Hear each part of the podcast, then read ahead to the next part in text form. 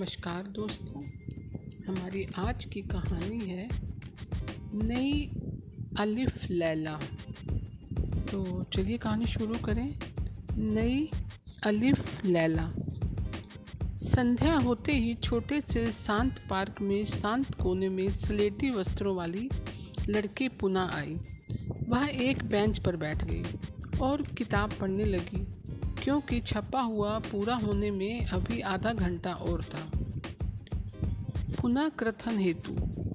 उसके वस्त्र सलेटी और इतने सादा थे कि इसकी शैली और बनावट की पवित्रता को ढक ले। इसके हेट पर एक घूंघट पड़ा था और इसमें से उसकी शांत और मनोहारी सुंदरता के साथ उसका चेहरा चमक रहा था।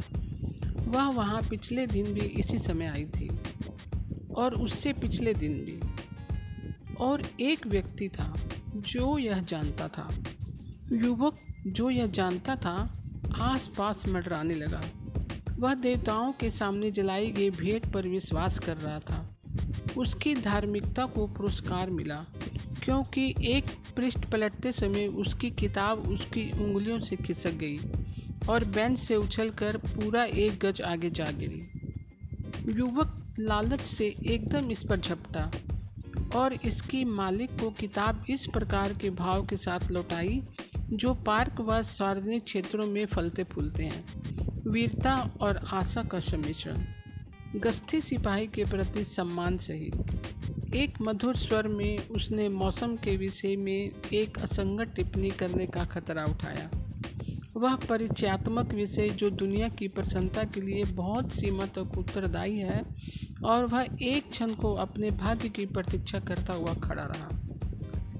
लड़की ने आराम से उसके साफ़ सुथरे वस्त्र और अभिव्यक्ति के ढंग में कोई विशिष्टता न रखने वाले उसके चेहरे मोहरे को देखा। यदि तुम चाहो तो बैठ सकते हो, उसने जानबूझकर संगीतमय स्वर में कहा। वास्तव में तुम्हारा ऐसा करना मुझे पसंद आएगा। पढ़ने के लिए प्रकाश बहुत कम है। मैं बात करने को प्राथमिकता दूँगी। भाग्य का दास उसके बगल में सभ्यता के साथ सरक गया।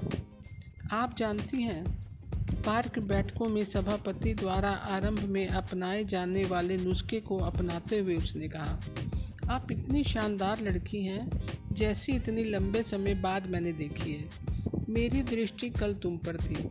तुम नहीं जानती थी कि तुम्हारे सुंदर नेत्र दीपों पर कोई मर मिटा है बलरी। तुम जो भी हो, ठंडे स्वर में लड़की ने कहा, तुम्हें याद रखना चाहिए कि मैं एक महिला हूँ। तुम्हारे द्वारा अभी की गई टिप्पणी को मैं क्षमा कर दूँगी, क्योंकि भूल निस्संदेह तुम्हारी मंडली के अस्वाभाविक नहीं है। मैंने तुम्हें बैठने के लिए कहा, यदि निमंत्रण मुझे तुम्हारी बलदी बना, बनाता है तो इसे समाप्त समझो। मैं आतुरता से क्षमा याचना करता हूँ। युवक ने प्रार्थना की। उसने संतोष की अभिव्यक्ति पश्चाताप और अभिमान में बदल गई थी। यह मेरा दोस्त था। तुम जानती हो, मेरा मतलब है पार्क में लड़कियाँ होती हैं। तुम्हें पता है मतलब अवश्य। तुम नहीं जानती, पर कृपया विषय त्याग दो। मैं अवश्य जानती हूँ। अब मुझे इन लोगों के विषय में बताओ, जो प्रत्येक मार्ग पर इस रास्ते से गुजर रहे हैं और भीड़ लगाए हैं। वह कहाँ जा रहे हैं? वह इतनी जल्दी क्यों कर रहे हैं? क्या वह प्रसन्न है? युवक ने तत्काल रोमांच का भाव त्याग दिया। उसे आने वाले हिस्से के संकेत मिले। उसे अनुमान नहीं था कि उसे क्या चरित्र निभाना पड़ेगा। उनको देखना रुचिकर है। उसकी मन स्थिति की कल्पना करते हुए उसने कहा, यह जीवन आश्चर्यजनक नाटक है। कुछ रात्रि भोज के लिए जा रहे हैं और कुछ दूसरे स्थानों को। कोई भी आश्चर्य करेगा कि उनके इतिहास क्या है। मैं नहीं करती, लड़की ने कहा।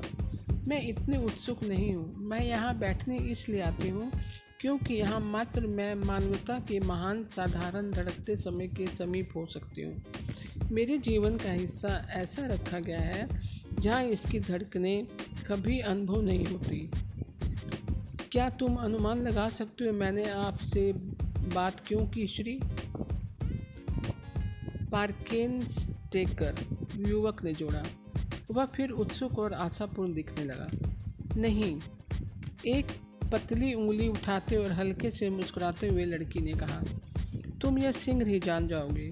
किसी का नाम छापे से बाहर रख पाना असंभव है। यहाँ तक कि चित्र भी। मेरी नौकरानी के इस हेट और घूंघट ने मुझे पहचाने जाने से बचाया है। तुमने देखा ही होगा कि शोफर इसे कैसे घूर रहा था। और सोच रहा था कि मैं नहीं देख पाई सही बताऊँ तो पाँच या छः नाम मंदिर के महंतों में शामिल हैं और दुर्घटनावश उनमें से एक मेरा है। मैं आपसे बोली थी सेकंड पॉट पार्किंस टेंकर युवक ने उदार ढंग से संशोधन किया। श्री पार्किंस से टेकर क्योंकि मैं एक बार किसी स्वाभाविक आदमी से बात करना चाहती थी। जो धन की घृणित चमक और कल्पित सामाजिक श्रेष्ठता से बिगड़ा हुआ ना हो। ओह, तुम नहीं जानते, मैं इससे कितनी थक गई हूँ। पैसा पैसा पैसा और स्वयं को घेरे हुए आदमियों से भी, जो एक सी बनी कठपुतलियों के समान नाचते रहते हैं। मैं आनंद, आभूषणों, यात्रा, समाज और हर प्रकार की सुविधा से घबराई हुई हूँ। हिचकते हुए युवक बोला मुझे हमेशा से एक ख्याल था कि पैसा एक बहुत बढ़िया वस्तु है। आवश्यकता अनुसार धन तो ठीक है, पर जब आपके पास इतना लाखों हो कि उसने वाक्य निराश स्वर में अधूरा छोड़ दिया, यह उसकी निरस्ता है। उसने कहा, जो अरुचिकर है घूमना, खाना, थिएटर, नृत्य, रात्रि भोज, सभी धन के आधिपत्य से ढके हुए हैं। कभी कभी मैं अपने सैंपन की बोतल में पड़ी बर्फ़ के खनकते खनकने तक से पागल हो जाती हूँ। श्री पार्किन स्टेकर असाधारण रूप से रुचि लेता दिखा। उसने कहा, मुझे हमेशा से ही धनवान और तौर, धनवान और तौर तरीके वालों के ढंग के विषय में पढ़ने सुनने का शौक़ है। मैं स्वयं को थोड़ा हीन समझता हूँ, पर मुझे मेरी जानकारी सटीक रखना पसंद है। अब मैंने अपनी धारणा बनाई है कि सैम्पेन बोतल में ठंडी की जाती है। गिलास में बर्फ़ डाल कर रही लड़की ने एक संगीतमय हास्य बिखेरा उसने कहा, तुम्हें पता होना चाहिए कि हम लोग काम में ना आने वाले वर्ग अपने मनोरंजन तरीकों के लिए पूर्ववर्ती द्वारा छोड़े गए पर निर्भर हैं। जैसे अब शैम्पेन में बर्फ़ डालने का चलन है। यह विचार टार्टरी के राजकुमार के मन में तब आया था, जब वह वर्ल्ड ड्रॉफ में खाना खा रहा था। यह सिंह ही किसी नई कल्पना को जन्म देगा। जैसे इस सप्ताह मेडिसन एवेन्यू में एक रात्रि भोज में प्रत्येक की तस्तरी के समीप एक हरा दास्ताना रखा गया था, जो जैतून खाते समय पहना जाता था। ओह अच्छा युवक ने दीनता से कहा। भीतरी परिमंडल के यह परिवर्तन साधारण जनता से परिचित नहीं हो पाते। उसकी बात को थोड़ा झुक कर स्वीकार करते हुए लड़की ने कहा कभी कभी मैंने सोचा है कि यदि मैं किसी आदमी से प्रेम करूँगी तो वह एक निम्न स्तर का व्यक्ति होगा, जो श्रमिक है दास नहीं, पर निस्संदेह जाति और धन का दावा मेरे रुझान से अधिक बलशाली सिद्ध होगा। मैं इस समय दो लोगों के समीप हूँ। एक जर्मनी का बड़ा ड्यूक है। मेरा विचार है कि उसकी पत्नी कहीं है या थी, जो उसकी निर्दयता और बुरे स्वभाव के कारण पागल हो गई। एक अंग्रेज़ अधिकारी है, जो इतना ठंडा और यांत्रिक है कि मैं ड्यूक की शैतानियों तक को प्राथमिकता देती हूँ। श्री पार्किनस सेक्टिकर यह क्या है जो मुझे तुम्हें यह सब बताने को प्रेरित कर रहा है? पार्किनस सेक्टर युवक ने सांस भरी। वास्तव में तुम्हें नहीं पता, मैं तुम्हारे विश्वासों की कितनी प्रशंसा करता हूँ। लड़की ने उसे एक शांत व अपरिचित सम्मान से देखा, जो उनके वर्ग स्तर के अंतर में सटीक बैठता था। आप काम क्या करते हैं? श्री पार्किंस देखकर उसने पूछा। एक बहुत छोटा काम, पर मैं आशा करता हूँ कि मैं संसार में ऊँचा उठूँगा। क्या तुम गंभीर थी? जब तुमने कहा था कि तुम एक निम्न स्तर के व्यक्ति से प्रेम कर सकती हो? हाँ मैं थी, पर मैंने कहा संभव था फिर ड्यूक और अधिकारी भी हैं। तुम जानते हो, मैं एक रेस्तरा में काम करता हूँ। सीरी पार्किनस टेकर ने घोषणा की। लड़की कुछ सुकड़ी। वेटर की तरह तो नहीं, कुछ उत्सुकता से उसने पूछा। श्रम अच्छी बात है, लेकिन व्यक्तिगत देखभाल देखभाल तुम जानते हो? मैं वेटर नहीं हूँ, मैं उस रेस्तरा में कैशियर हूँ। सड़क पर सामने ही चमकदार चिन्हों में रेस्तरा लिखा है। लड़की ने अपनी बाई कलाई पर पहने बढ़िया शैली में बने ब्रेसलेट में जड़ी नन्ही नन्ही घड़ी को देखा और सिंगता से खड़ी हुई। उसने अपनी किताब एक चमकदार बस्ते में, जो उसकी कमर में लटक रहा था, फेंकी। किताब बस्ते के हिसाब से बड़ी थी। तुम काम पर क्यों नहीं, तुम काम पर क्यों नहीं हो? उसने पूछा। मैं रात की पाली में हूँ युवक ने कहा। अभी मेरा समय आरंभ होने में एक घंटा है। क्या मैं तुम्हें पुनः देखने की आशा नहीं कर सकता? मैं नहीं जानती, संभवता। पर यह कल्पना मुझे पुनः नहीं हो सकती। अब मुझे सिंगर जाना चाहिए। रात्रि भोज भी है और नाटक में भी जाना है।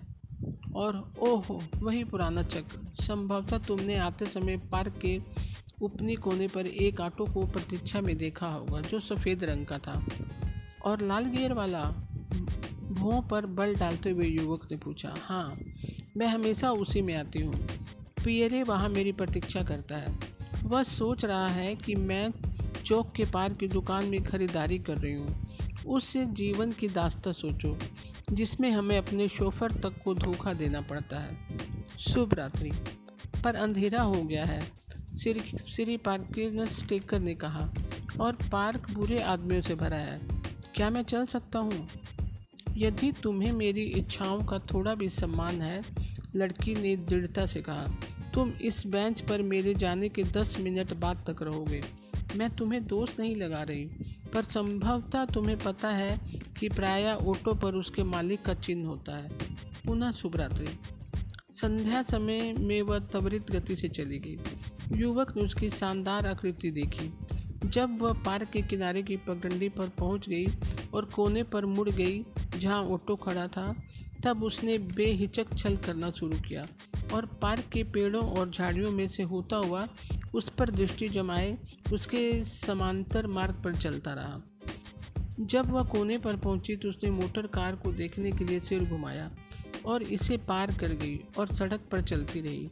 एक सुविधा संपन्न गाड़ी के पीछे शरण लेकर युवक ने उसका पीछा किया। पार्क के सामने से गुजरती सड़क के बगल वाले मार्ग को पार कर उसने चमकते चिन्ह वाले रेस्ता में प्रवेश किया। यह उदारता से चमकने वाले उन प्रतिष्ठानों में से एक था, जहाँ कोई सस्ता व विशिष्टता के साथ भोजन कर सकता था। यह पूरी तरह सफ़ेद और कांच का था। लड़की लड़की ने रेस्तरा में पीछे से प्रवेश किया। जहाँ वह बिना हैट और घूंघट की सिंगता से आ पहुँची। केशियर की मेज सामने की ओर थी। एक लाल बालों वा, वाली लड़की संकेतक दृष्टि से घड़ी की ओर देखती स्टूल से उतरी। स्लेटी वस्त्रों वाली उसके स्थान पर बैठ गई। युवक ने अपने हाथ जेबों में धसा लिए और पगडंडी के सहारे वापस लौटा। मोड़ पर उसका पैर पैर एक छोटी कागज़ की जिल्द चढ़ी पुस्तक से टकराया। जो फिसल कर घास के किनारे पहुँच गई। इसके चित्रात्मक आवरण से उसने इसे पहचान लिया कि यह वही किताब थी, जिसे लड़की पढ़ रही थी। लापरवाही से उसने इस उसे उठा लिया और देखा कि इसका शीर्षक है, नई आलिफ लैला, जिसका लेखक स्टीवेंसन था। उसने इसे घास पर पुनः गिरा दिया और अनिश्चय की स्थिति में कुछ क्षण ठहरा, फिर वह ऑटो में चढ़ा। गद्दी पर बैठा और सॉफर से दो शब्द कहे, क्लब हेनरी। तो दोस्तों, आज की कहानी आपको कैसी लगी? मैं कल फिर एक नई कहानी के साथ उपस्थित होंगी। तब तक के लिए नमस्कार दोस्तों।